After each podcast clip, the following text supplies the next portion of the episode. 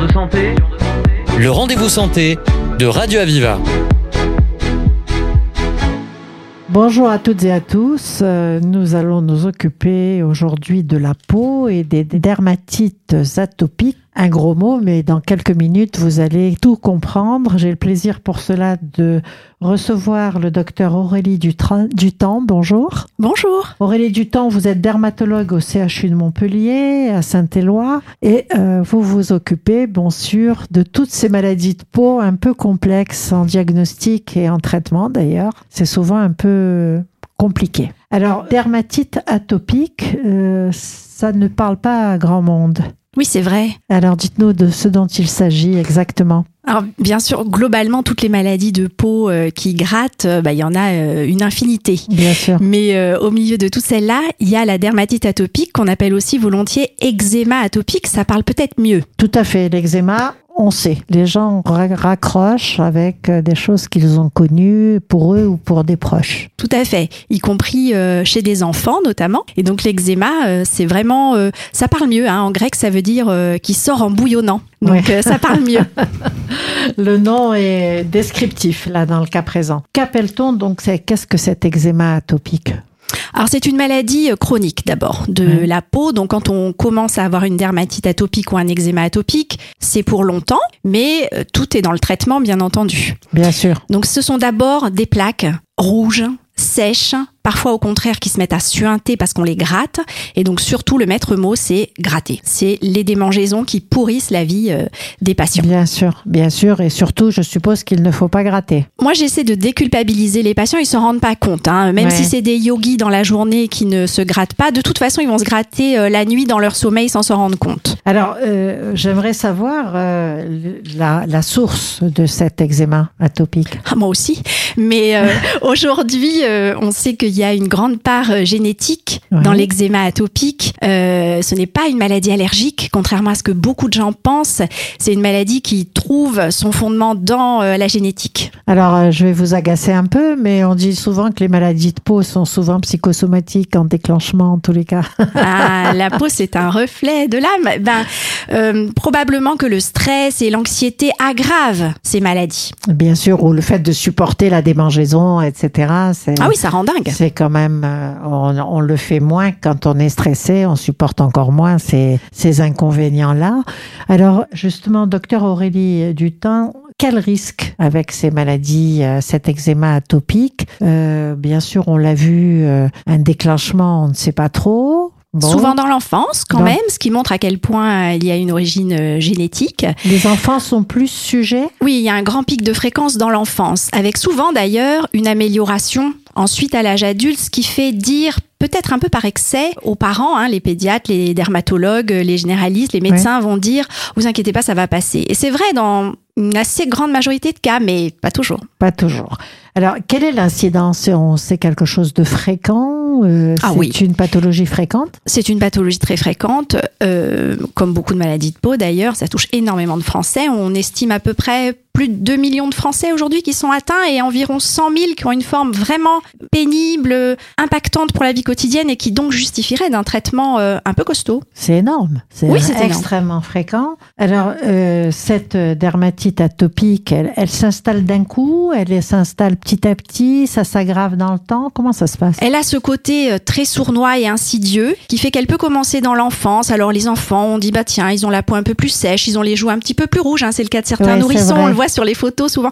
Donc ils ont les joues un peu plus rouges, puis ils commencent à avoir euh, des plaques sèches, ils se grattent euh, dans les plis, euh, les plis des coudes, les plis des genoux et ainsi de suite. Et puis parfois, bah, ça peut, dans un cas extrême, s'étendre à l'ensemble de la peau. Alors, docteur Dutemps, je suppose qu'il faut consulter quand on a comme ça une plaque qui est avec des démangeaisons. Est-ce qu'il y a un paramètre de diagnostic précis ou c'est votre regard qui fait l'aspect et la démangeaison qui permet le diagnostic? Oui, absolument. Il n'y a pas examen biologique, par exemple, pour dire c'est une dermatite atopique, un eczéma atopique. C'est vraiment l'œil du médecin, euh, quel qu'il soit, euh, qui va faire le diagnostic. Donc ça, c'est aussi l'histoire de la famille, hein, parce qu'on parle de génétique. Donc c'est l'histoire de la famille, l'histoire de l'eczéma dans la famille, d'autres maladies qui ressemblent euh, à l'eczéma ou qui sont proches de l'eczéma, qui traînent dans la famille aussi. Ça, ça fait des arguments. Et puis après, à l'œil nu, on voit les plaques, la localisation des plaques, leur comportement dans le temps. C'est ça qui fait le diagnostic. Donc c'est un point important. Euh, il faut, il vaut mieux consulter immédiatement. Ah bah oui, toujours parce que plus on va traiter rapidement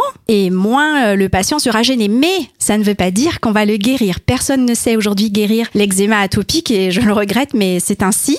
Par contre, on peut permettre aux gens de vivre une vie la plus normale possible malgré leur eczéma. Il y a un arsenal thérapeutique, des médicaments qui permettent d'éviter les démangeaisons, je suppose oh déjà. Oui, ça va du plus basique, euh, déjà des règles tout simplement d'hygiène particulière particulières avec des produits euh, doux, surtout chez nous où l'eau est très calcaire, euh, jusqu'à des traitements euh, déjà bien plus costauds, y compris des injections ou, ou des comprimés. Donc quand quelqu'un vous, vous consulte comme ça, on a une solution à apporter. Ah oui, il faut pas se résigner. Il faut, faut consulter, on trouvera toujours une solution. Alors, euh, vous avez l'air de dire que quand il y a des maladies de peau dans une famille, euh, on peut avoir des maladies cousines ou voisines euh, qui se, on retrouve des maladies de peau? Oui, c'est ce qu'on appelle alors dans le langage médical les comorbidités de l'atopie.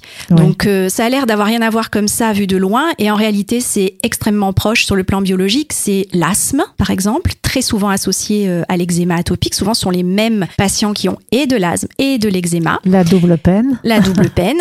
Il y a même la triple, la quadruple peine avec les allergies alimentaires, par exemple, euh, les allergies euh, au pollen, hein, le nez qui coule, les yeux qui coulent. Ce sont souvent les mêmes patients, mais c'est pas une cause directe. C'est pas parce que je suis allergique au pollen que j'ai de l'eczéma. C'est pas les pollens qui me donnent de l'eczéma. C'est j'ai en moi de quoi faire. Voilà, de quoi faire une allergie au pollen et de l'eczéma. Donc des patients qui sont sensibles un peu aux mêmes, euh, aux mêmes éléments euh, comme ça. Euh, de l'environnement. De l'environnement, que ça soit pollen, eczéma, effectivement, ou asthme. Asthme, on y pense un peu moins. Alors on va faire une petite pause musicale et voir ensuite justement comment l'environnement intervient. Et puisque vous suggérez, puis il y a également une étude qui a été faite et oh, qui donne l'incidence de cette pathologie en Occitanie, ça sera intéressant d'en parler. Merci. Je rappelle que le docteur Aurélie Qui est avec nous aujourd'hui, est dermatologue au CHU à Saint-Éloi. J'ai commencé par Instagram, c'était cool, j'avais un très bon programme. Petit concert dans des bars vides, ma babysitter la première à me suivre. Ensuite tout a changé très vite, même mes amis ils ont changé. Tout est devenu plus simple, enfin surtout pour entrer dans les soirées. On connaît tous la pression tu te sens comme la reine du monde, mais c'est qu'une impression. Pour de vrai. Tout le monde te trouve génial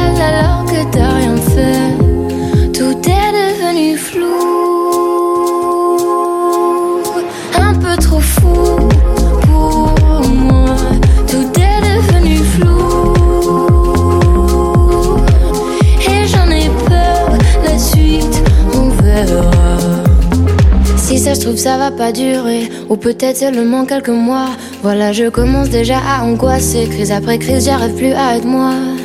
On connaît tous la pression. Tu te sens un peu seul. Au monde C'est pas qu'une impression. Les gens t'aiment pas pour de vrai. Tout le monde te trouve génial alors que t'as rien fait. Tout est devenu flou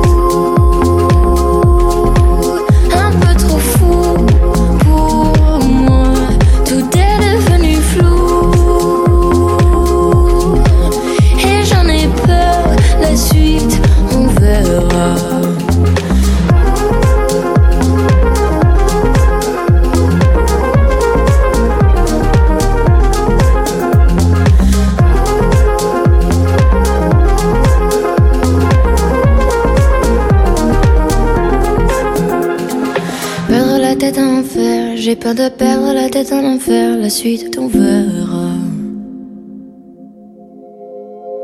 Perdre la tête en enfer, j'ai peur de perdre tous mes repères.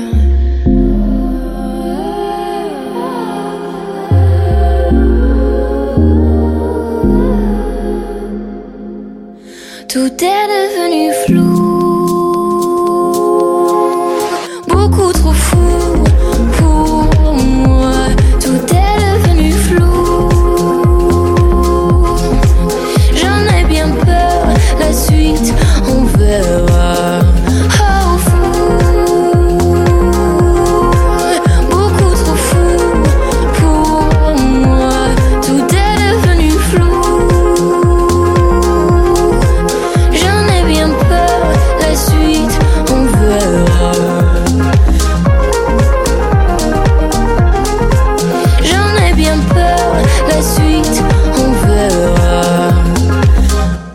Docteur euh, Aurélie Dutemps, vous nous avez parlé de cet eczéma atopique, alias euh, dermatite atopique, euh, où effectivement vous, vous êtes face à des patients qui sont un petit peu en souffrance parce qu'il y a des démangeaisons, parce que voilà, il y a quand même une gêne importante. Vous nous disiez qu'il faut se soigner, qu'on a quelque chose, on a un arsenal thérapeutique pour faire face à cela. J'aimerais vous demander si la pollution, l'environnement dans lequel on vit a un impact. Ça, c'est une question euh, passionnante.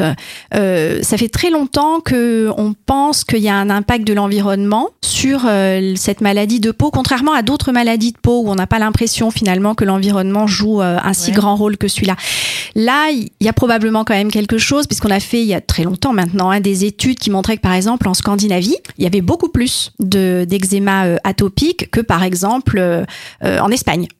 Voilà. Donc il y avait un rôle. Alors est-ce que le soleil le fait parce qu'ils ont un petit peu plus de soleil en Espagne Est-ce que euh, au soleil euh, ça va mieux euh, Ouais. l'eczéma atopique? Ce qui est vrai, on utilise d'ailleurs nous-mêmes les UV en cabine pour traiter les eczémas.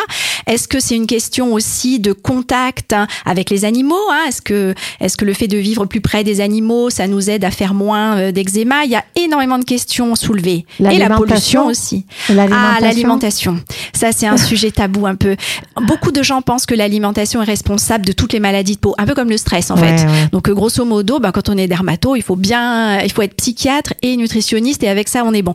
Non, c'est bien plus complexe que ça. Même s'il y a des aliments, peut-être qui aggravent parfois la situation, mais c'est pas des allergies. Bien sûr. Alors, une étude a été faite en Occitanie, justement, sur euh, cet euh, eczéma atopique avec euh, une incidence qui est impressionnante, hein, quand même. Il y a énormément de 30% des habitants d'Occitanie, euh, dit l'étude, sont concernés par la maladie. C'est énorme. Oui, c'est énorme, mais c'est vrai que comme c'est une maladie Un de l'enfant, quasiment. Et oui, mais comme c'est une maladie de l'enfant, ils l'ont peut-être aussi euh, constaté euh, chez euh, des enfants de leur entourage. Donc là, 30%, c'était aussi des gens qui avaient été en contact de près ou de loin avec quelqu'un qui a un eczéma atopique. Mais Ouais. c'est probablement même sous-estimé en réalité Ouais, parce que ça. beaucoup de gens se disent « Oh, mais ça, c'est pas de l'eczéma atopique, c'est une allergie. Oui, c'est vrai qu'on se dit ça va passer, c'est une allergie. Mm. Alors la même étude dit que 55% des habitants d'Occitanie savent qu'une prise en charge euh, est possible, une prise en charge médicale est possible. Ça veut dire que 45% des gens euh, sont résignés à garder leur eczéma atopique. ». Oui, malheureusement, la plupart des gens que nous voyons, euh, nous, en consultation en dermatologie, mais nous, nous sommes en bout de chaîne, hein, donc c'est Ouais. toujours plus difficile, mais euh, nous disent ah mais avant de vous voir docteur bon déjà il faut il y a un grand délai hein, on va pas se mentir mais euh, avant de vous voir euh, j'ai changé ma lessive euh, je ne mange plus rien globalement euh, j'ai changé tous mes produits de toilette je ne m'habille plus que en vêtements en coton blanc ample enfin voilà Ouais. donc ils ont déjà essayé beaucoup de choses voilà C'est dire que c'est gênant, pour, parce que pour faire toutes ces tentatives, euh, pour sortir de là, c'est, euh, ça montre bien à ah il y a une point vraie souffrance et il y a une souffrance du patient. Là, dans Bien sûr, il y a une vraie souffrance. On se démange, on dort pas. Parfois même c'est très douloureux, ça se fissure. L'atteinte des mains est particulièrement pénible chez le jeune adulte ou chez le petit enfant. Difficulté pour euh, écrire, difficulté pour travailler, et ainsi de suite. C'est la liste est euh, infinie. importante, Mm. importante. Et vous, vous au service de, dans le service de dermatologie, vous pouvez traiter à la fois les enfants, les adultes. Vous voyez tout le monde. Tout à fait. Oui, oui. Nous avons une Bien consultation euh, de 0 à 99 et plus. Donc pour les centenaires qui nous écoutent et qui ont de l'eczéma, vous pouvez consulter. Absolument.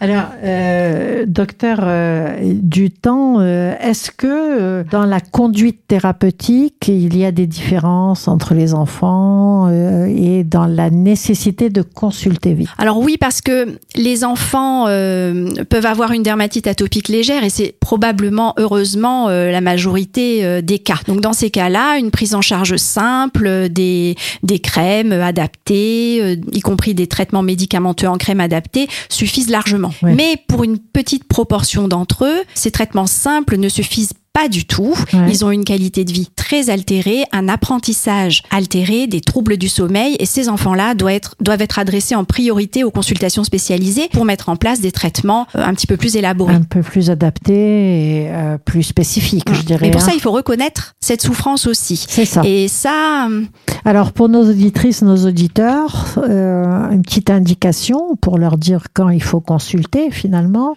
c'est s'ils ont des rougeurs, des démangeaisons, comment où on met le curseur là Alors moi, je, je suis pas sûre qu'il faut mettre un curseur, euh, par exemple, en termes de surface corporelle atteinte. Moi, je trouve que ça veut rien dire. On, on nous, on nous oppose souvent ça en disant oui, mais tant qu'il en a pas partout, c'est pas grave. En fait, euh, c'est la gêne ressentie qui doit faire, euh, qui doit faire consulter. On peut avoir une- un tout petit pourcentage de la surface de la peau atteint, mais si c'est le visage et les mains, Ouais. bah, c'est bien plus impactant pour la vie de tous les jours que si c'est par exemple euh, le dos ou le ventre. Ouais, Alors que c'est une grande surface, le dos et le ventre. Ouais.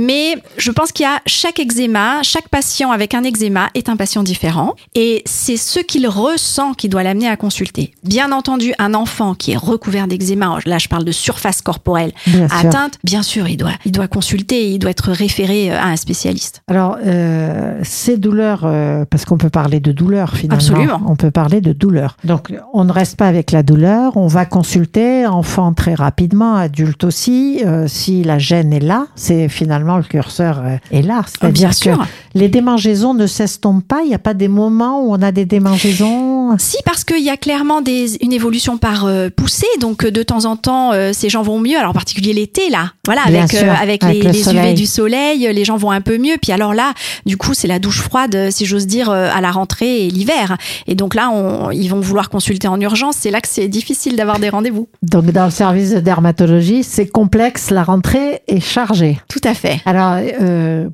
les auditeurs vont avoir cette question est-ce qu'il est facile d'avoir un rendez-vous Est-ce que comment on s'y prend Euh, Voilà, c'est important. Alors, est-ce qu'il est facile d'avoir un rendez-vous? Non. Ouais. Euh, mais clairement non. Mais euh, il faut qu'il y ait un, un, un adressage par Voilà, un médecin généraliste, soit- un pédiatre, passe- un dermatologue libéral, par exemple. Voilà. On ne va pas spontanément au CHU, à On l'hôpital. mais ce n'est pas mais le parcours de soins. Voilà, le parcours de soins veut qu'on aille chez son généraliste qui va prescrire une consultation spécialisée en dermatologie à Saint-Éloi, par Si exemple. le juge nécessaire. S'il le juge nécessaire. Mhm. C'est bien ça? Tout à fait. Alors, euh, un petit mot de la fin, euh, docteur, pour nos auditeurs. Euh, docteur Aurélie Dutemps, quel, euh, quel conseil vous donnez? Euh, moi, je crois que mon principal conseil, c'est si vous avez un eczéma atopique ou que votre enfant a un eczéma atopique, il faut pas vous résigner. Bravo, c'est un bon mot de la fin. Ne vous résignez pas à consulter. Merci, euh, docteur Merci. Aurélie Dutemps. Je rappelle que vous êtes dermatologue au CHU de Montpellier, dans le service de dermatologie de Saint-Éloi. Merci. Merci à vous. C'était Question de santé. Question de santé. Le rendez-vous santé de Radio Aviva.